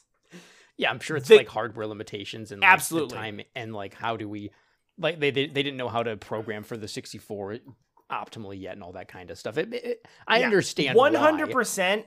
This game is like a technical achievement, and a yeah, oh my and God, like yeah. a graphical marvel for its era. and, and that's nice what they wanted. effects. Yeah, Yeah. It, this was the one that they they could throw this at on a display center and be like, "Oh, whoa, what's that?" And Yes, it would, it would turn your head. It would, it would absolutely turn your head if you saw this playing on a TV. One 96. hundred percent. It is. It is the. It is the graphical head turner of like, oh wow, the N sixty four is capable of that. Yeah, it's it's it, Because and- me playing it last night here in 2022 was like, oh wow, the N64 is capable of that? And I had played it for hundreds of hours as a kid. well, and and it was a good demo because so if if you didn't know or care about video games or you you were interested in tech but you didn't care about games that much, right? And you saw Mario running around, you might be like, I don't know who that is. Who cares? It doesn't. Yeah, really who cares? But if you saw something like, oh, whoa, that dude's driving a jet ski on water and it looks fun, it might Right. it might turn your head. Right. It might make you think, oh, maybe I'll play that. So it was a really smart decision. And and according to the sales, uh, in Japan, it, it sold like 150,000 by the end of the the first year of '96, but in America, it was like a million units by the next by the following year because you know it took way longer for the 64 to pick up Sure. uh, traction, but it it did really well overall. And I don't know if percentage wise, like a tenth of the sales in Japan compared to here, if that's good or bad. Like I have no idea. But um, I, I feel like a million units moved of Wave Race 64 is sort of impressive for Anything that moves a million units in the 90s is a huge success. yeah. If it's a racing game and it's not a Mario Kart game, that's a miracle.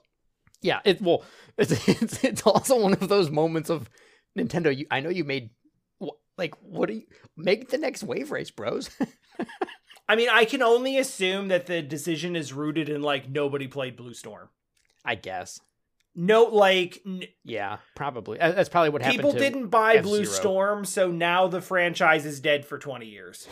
Blue Storm, and I mean, heck, if they don't care about, eh, they're not, they're not even really pushing that hard for Metroid. It feels like so. Wave Race is a lost cause. I mean, come on, it's it's been less than a year since we got Dread. Okay, okay, fair.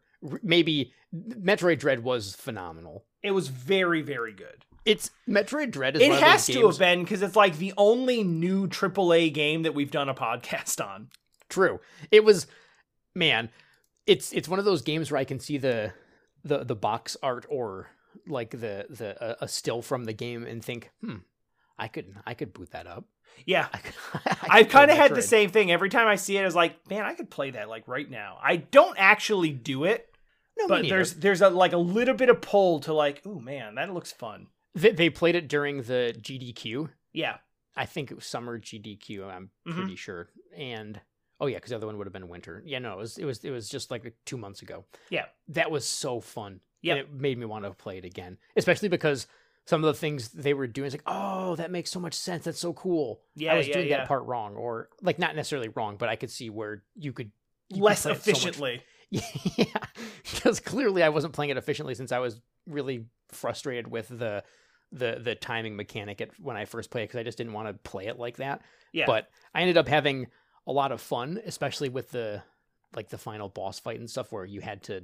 I think I think it bugged me that I didn't I didn't want to have to do it for all of the minion, like everything that I was fighting against. But during the boss fights, I kind of enjoyed it. I don't know. yeah, the, the cinematic ones are are really cool. and it feels good to do it when the like you happen to read it just right where you could have gotten hit but you didn't and then you you know do something neat because of it so that was it was Yeah. fun during the boss fights i feel like in, in hindsight but i still not a huge fan of doing it more often than that which whatever I kind of am on the entire other side of the fence. oh yeah where you like you? it in the in the the all the time or you mean you like it I mean, I like the more like the more twitchy timing things you can throw at me, the better. oh okay yeah no that makes sense i mean that fits your style of play though for Yeah, sure yeah, yeah. whereas i'm more i'm definitely more like yeah let's play on the chill mode Yeah, yeah, yeah. but particularly when it comes to like defensive, like I I love Oh, a a, like defensive a well timed defensive option, yeah me like too a sort of high risk high reward thing where it's like you know dodge or parry at the right time, and then you can get like a, a good counterattack. Yeah. No, it's that, part of the reason I like uh, it's part of the reason I like Double Dragon Neon so much. Ah, is because okay. one of the primary mechanics is like a crouch, but it's Yeah. it's like a it's like a duck, so you can duck under like a punch and then come back up with like an uppercut or a rising knee, that's pretty cool. and it's like it just feels good to do. You Yeah. you get a you get sort of the the feel for the cadence, and it's just like it gives the whole combat like a rhythm to it that I just really like. That makes sense. That that sort of that that fits with my idea of like a style of game that you would really enjoy. Yeah, Hey, you know what's kind of neat with the with Wave Race 64? Some of the early 64 games had they had the manuals obviously because every game came with a manual, but Sure. they also had these like uh I think they're called operation cards or something that came with them.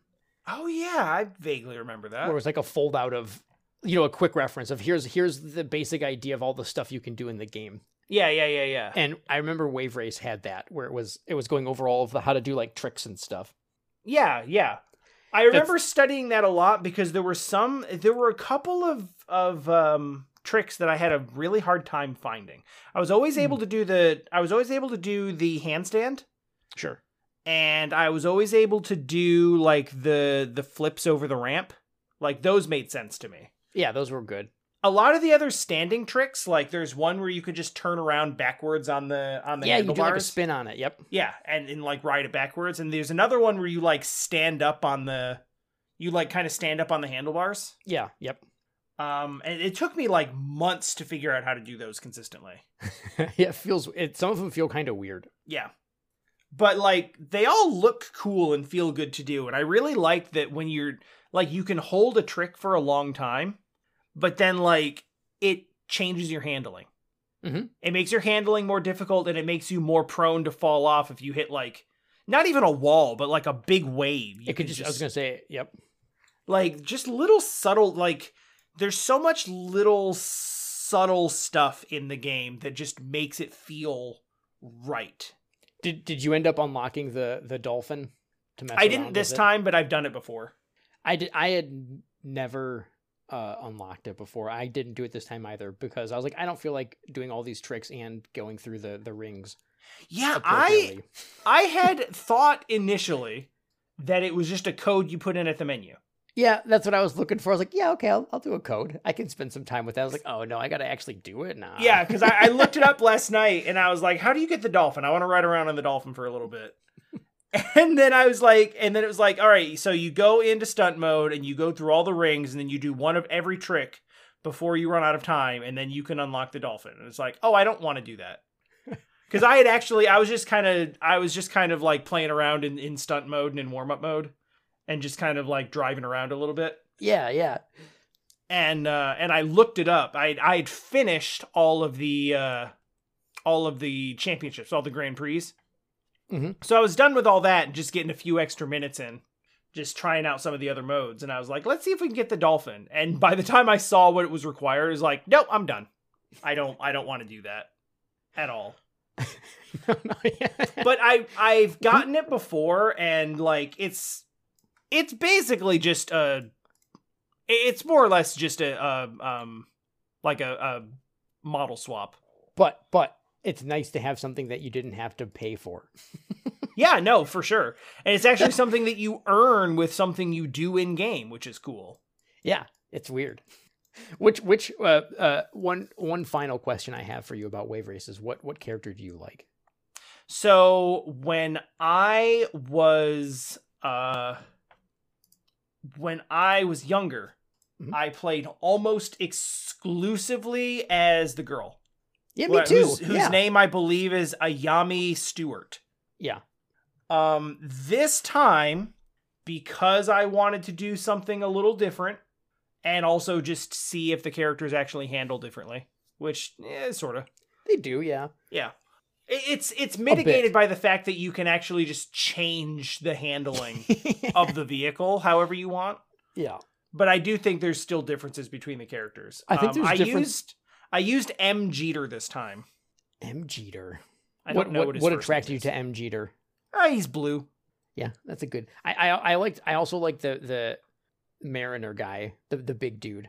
Yeah. I liked him as a kid because I always thought that the the big chunky characters were like kind of funny in games, like like the in um uh ice hockey. I loved having just a whole team of the the big fat ones. God, what is what is the deal in in Nintendo racing games where like this just is the I mean there's only four characters. Yes.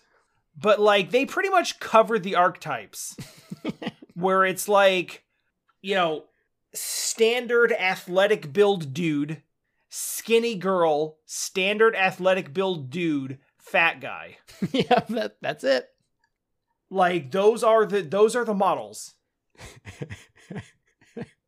i felt kind of bad because i used uh i used the girl like all the time as a kid Yeah.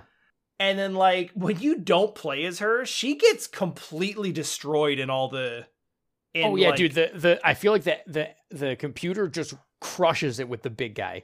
yeah That guy. That guy hundred just a- percent That dude's just a tank that rolls through everyone to first place. Yeah there is clearly a tier list at least in terms of how the uh, at least in terms of how the actual ai handles these characters. Yeah, like there's no they are not created equal. No. now i don't know how uh i i feel like i remember uh d mariner being like the dude to beat even when i was younger so i Mhm. don't think that's a coincidence but i kind of don't know where uh where uh, m jeter the guy that i i used I'm curious. I kind of want to look up like uh a guide. All right, so this. Hold on. i kind of want to know like FAQs.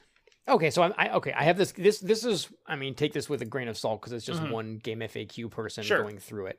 sure, sure. But it's there. There's a. I guess it's the variations are mostly top speeds, how they turn, and how well they can do tricks and stuff. Right.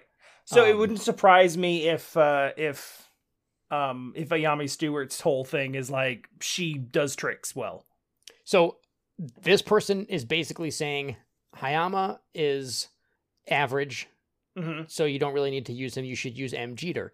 Um, Oh, Stewart is seems like she's slower, okay handling, okay Mhm. stunts. She's like oh, she's all right also, but kind of low tier, and so you should just use Jeter. Then Jeter's like, oh, Jeter's the best, and then Mariners don't ever use him because he's uh much harder to do stunts and much harder to turn with, just because he's a big boy. Yeah, I So imagine apparently- it's. I imagine what it probably is is he has the best top speed, and That- probably that the says- he probably has great top speed and great and bad handling. Yeah, but the AI knows like. that and can handle him really well, so he's just faster than everyone. I mean, yeah, the AI just doesn't care. Yeah.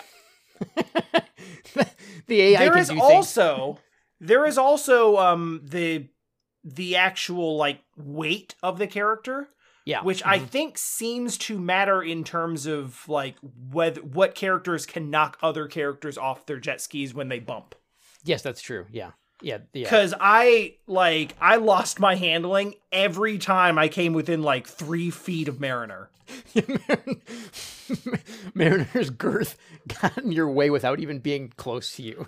like there literally was there literally were like multiple moments where he just like slightly nudges me and I Like, go "Ah." totally sideways.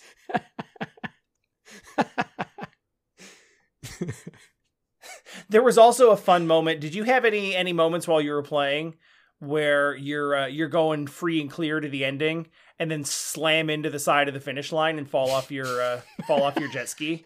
Not this time, but it had happened to me in the past. It, it happened to me a lot in the past, but definitely, definitely in this uh, in this instance. I think it was I think it was Sunset Bay, and I was just like I was just heading through to the finish line, free and clear, and then I was like I hit a wave wrong, and it sent me off to the right, and I just full bore slammed into the concrete pillar, and, And everyone lost. went by. I did have a fun race this time where I won by like a hun- like a thousandth of a second. Like Oh yeah, I had a couple really uh I had a couple really um really what do you call it? Uh like really it was very tight. close like, yeah. yeah. It was. I there was no way I should have. I felt like I should not have won because I took a turn way too wide by accident, and then the guys that passed me was like, "Oh crap," and I don't know. I don't know what happened, but I won by like not even. It's not even fair to call it a fraction of a second. Like the the numbers were the exact same across our thing, except for the very last one, and it goes. You know, that's like third.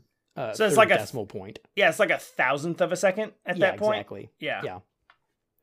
It- I, I that was nuts. I mean, I suppose that's why they put that far. I mean, that's why they have that many seconds or Yeah. that many decimal points is because it Totally. can happen. But that's that was cool. That was Yeah, it of those, feels good. yes. I had one I think that was I I had one that I think was uh decided by like two hundredth of a second or something like that. Like we were like side by side. yeah, yeah. Oh, but you know, I not should have not quite that. that close. I mean, basically, right? What's once it's it's it's more or less the same thing. But I I I forgot you can record uh little moments on the Switch.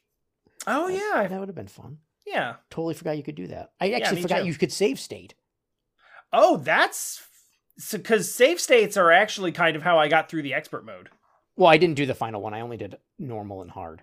Well, I got through normal and hard without them, and then I Yeah. started save stating at the beginning of races. Yeah, no, that makes sense because I didn't play the. I, I I would have probably remembered an expert when I got you know handled.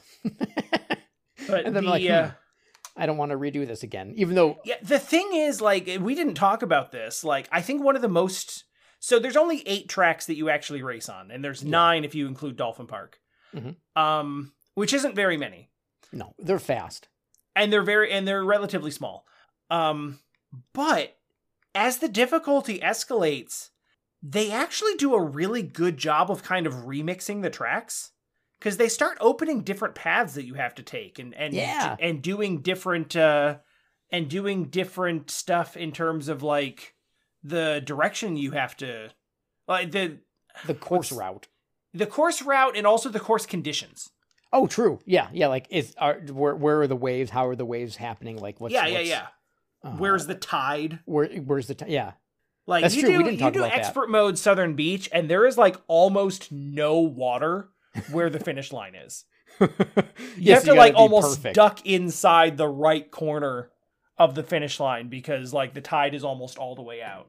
That's so cool. I did not do that. I, yeah, you know, I might go. I might play expert mode. I mean, I have the. I'm I'm still just driving around Dolphin Park doing backflips. It's worth doing if only because there's a track that you don't get to play otherwise. really? Yeah, they're, Wait, they add which a new tra- they add a new track on each on each. Oh, that's right. level. Yeah, that's right. That's right. That's right. That's right. That's right. That's right. That's right. Yeah, yeah. So it's uh you do the glacier one. That's true. I didn't do Glacier. Yeah. By the way, do you have handy the names of the tracks in front of you? Uh, no, but I can. Hang on. Because I went looking up the OST, which by the way is also great. It's not like outlandishly good. I wouldn't call it like one of the best OSTs on the N64, but it's very good. It is just. It is. It's a, very chill. Yeah, exactly. It is a comfortable. You're just hanging out, having a good time, Mhm. listening to some chill music. All right, here we go. I got. I got all the courses here. So I looked up the OST, and the OST has what I can only assume is the names of the tracks in their original Japanese uh, Oh. titles, and they are different. Oh, okay. Some of them are the same, but some of them are different in amusing ways. So, How so? well, go through and read the uh, go through and read the names of the tracks, and I will give you what they're listed as on under the OST. Which again, I don't know that it's the uh, I don't know for sure that it's the Japanese name, but it well, you'll see. It sounds like it probably is, All right, we have Dolphin Park. which is still Dolphin Park, Okay, we have Sunny Beach. Sandy Beach, Sure. Sunset Bay, still Sunset Bay, Drake Lake. Milky Lake, Different. Marine Fortress, Marine Fortress, Port Blue. Port Pirates.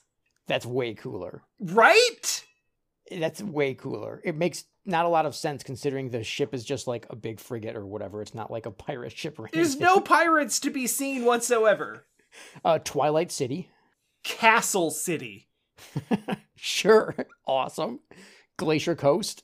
Cool Wave. That's the that you know that fits really nice. Right? Why did they I- change it? I like Cool Wave. Right? Uh, and then Southern Island. Still Southern Island. Yeah, fair.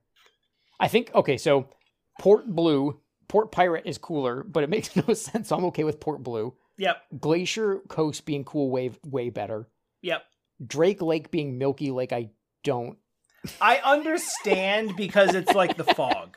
No, I I understand it too, but, But I'm no. I'm I'm I, I Drake Lake kind of sucks also, but for different reasons. Just because it's like, well, that's not any fun.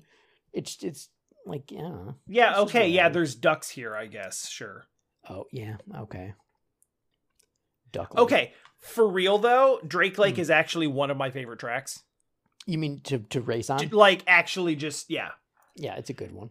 Um With the it's got the the the the uh like the wooden pillars in the at that one part, right? Oh yeah, those are annoying. But if you're just going through and trying to crash into things and have like amusing physics things happen, That's a good it's one. awesome. For that. yeah, exactly. Um, it's also one of the most forgiving in terms of in terms of actual waves. Like it's it's one of the flattest, so it's really easy to maneuver. That makes sense since it's supposed to be like a lake. Yeah, but what I but none of that matters. What what is awesome about Drake Lake is the way the fog clears on the second lap. You mean just from like an aesthetic point of view? Oh, yeah, or... yeah, Okay, okay, 100%. okay, okay. Okay, I wasn't sure if I was missing. Yeah, no, that it's- is really cool. like literally just like you go through a lap and a half and it's just kind of this you know it's this gray foggy environment and then about as you go through lap two it starts to clear up and then it becomes this like bright saturated blue lake and it's gorgeous Mm, yep. and it's like that was another moment of like wow the n64 really did this I- That's yeah. That was my experience of playing this game.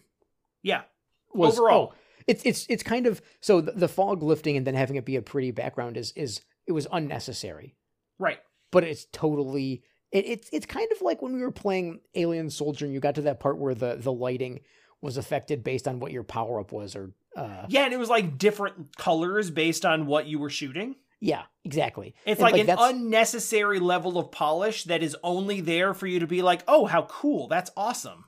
Right. And and and to to just appreciate that moment and then Yeah. move on. Like it's not even supposed to be something you care about that much, right? Like it doesn't change the outcome of the experience. It's more I mean it doesn't change the the actual outcome of the race or of the boss you're fighting in in Alien Soldier, but it's Right. it's an aesthetic that you'll think about.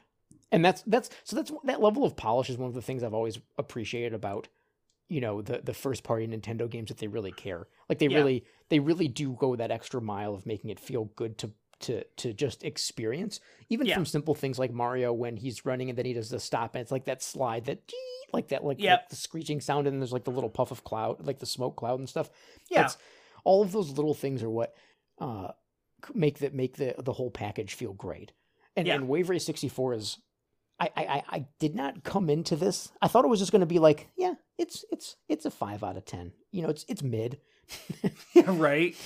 That's what they say. That's what that's what that's what the the people are saying now. Um, but I I think it's really awesome actually. like I think It's I like- Wave Race 64 is a top tier racing game. It is play right fun to play and like incredibly impressive for its time period. And even in some ways still. I Like I really, can't think I don't play a lot of racing games, so I'm sure that there are some that have that have done this better, but I can't think of a racing game that has more interesting mechanics based on its setting. I, I I hope they release 1080 snowboarding because my memory of that game is I super uh well wait that, I was mixing two things I was gonna say I was gonna say it's really high but that's a dumb way to say it my memory of it My memory of it is high. Yeah. no no I loved Wave Race 64 or shoot 1080 snowboarding a lot so I I would like to see how it holds up in my head because I think I spent so you you spent a ton of time playing playing Wave Race I kind of I spent more time playing 1080 snowboarding than I did Wave Race so it'll be kind of like a flip if they ever drop it on the the uh Nintendo Online which I feel like they will since it is you know a Nintendo It's first party, yeah. yeah and it's also one of those games that was released later on the GameCube I don't think did very well and then they're like eh that one's Yeah. done Yep. Yeah, And there's a 10 lot of those, it turns out. Yeah, because because 1080 snowboarding was another one of those ones that I, I want to say it sold, you know, million, two million copies. On, I on feel like it must have because like there's a ton of them out in the wild. Oh, really? Like you can't go to a used game store without seeing a 1080 snowboarding. so it's one of the few 64 games that's not like you know retail price still. Oh, I'm not saying it's cheap. Oh, they're just everywhere. I'm just saying they're common. gotcha, gotcha. You can't buy a, a retro game at this point without paying At know, least what out you would have paid. for it. yeah.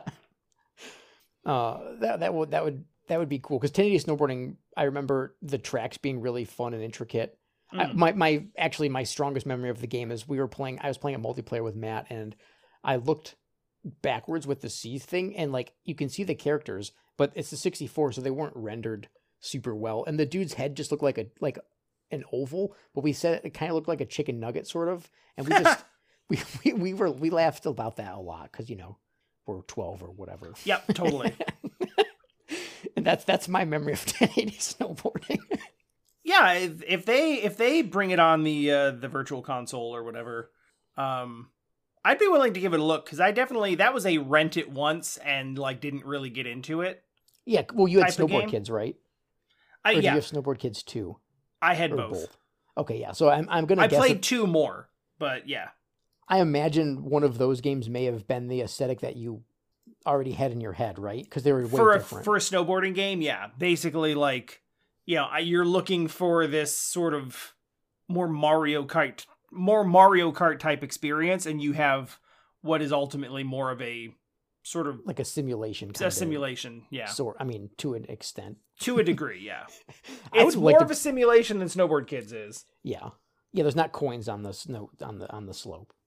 You uh you cannot shoot. We should do Snowboard Kids actually as a I've I have never played snowboard kids, so yeah, really. never.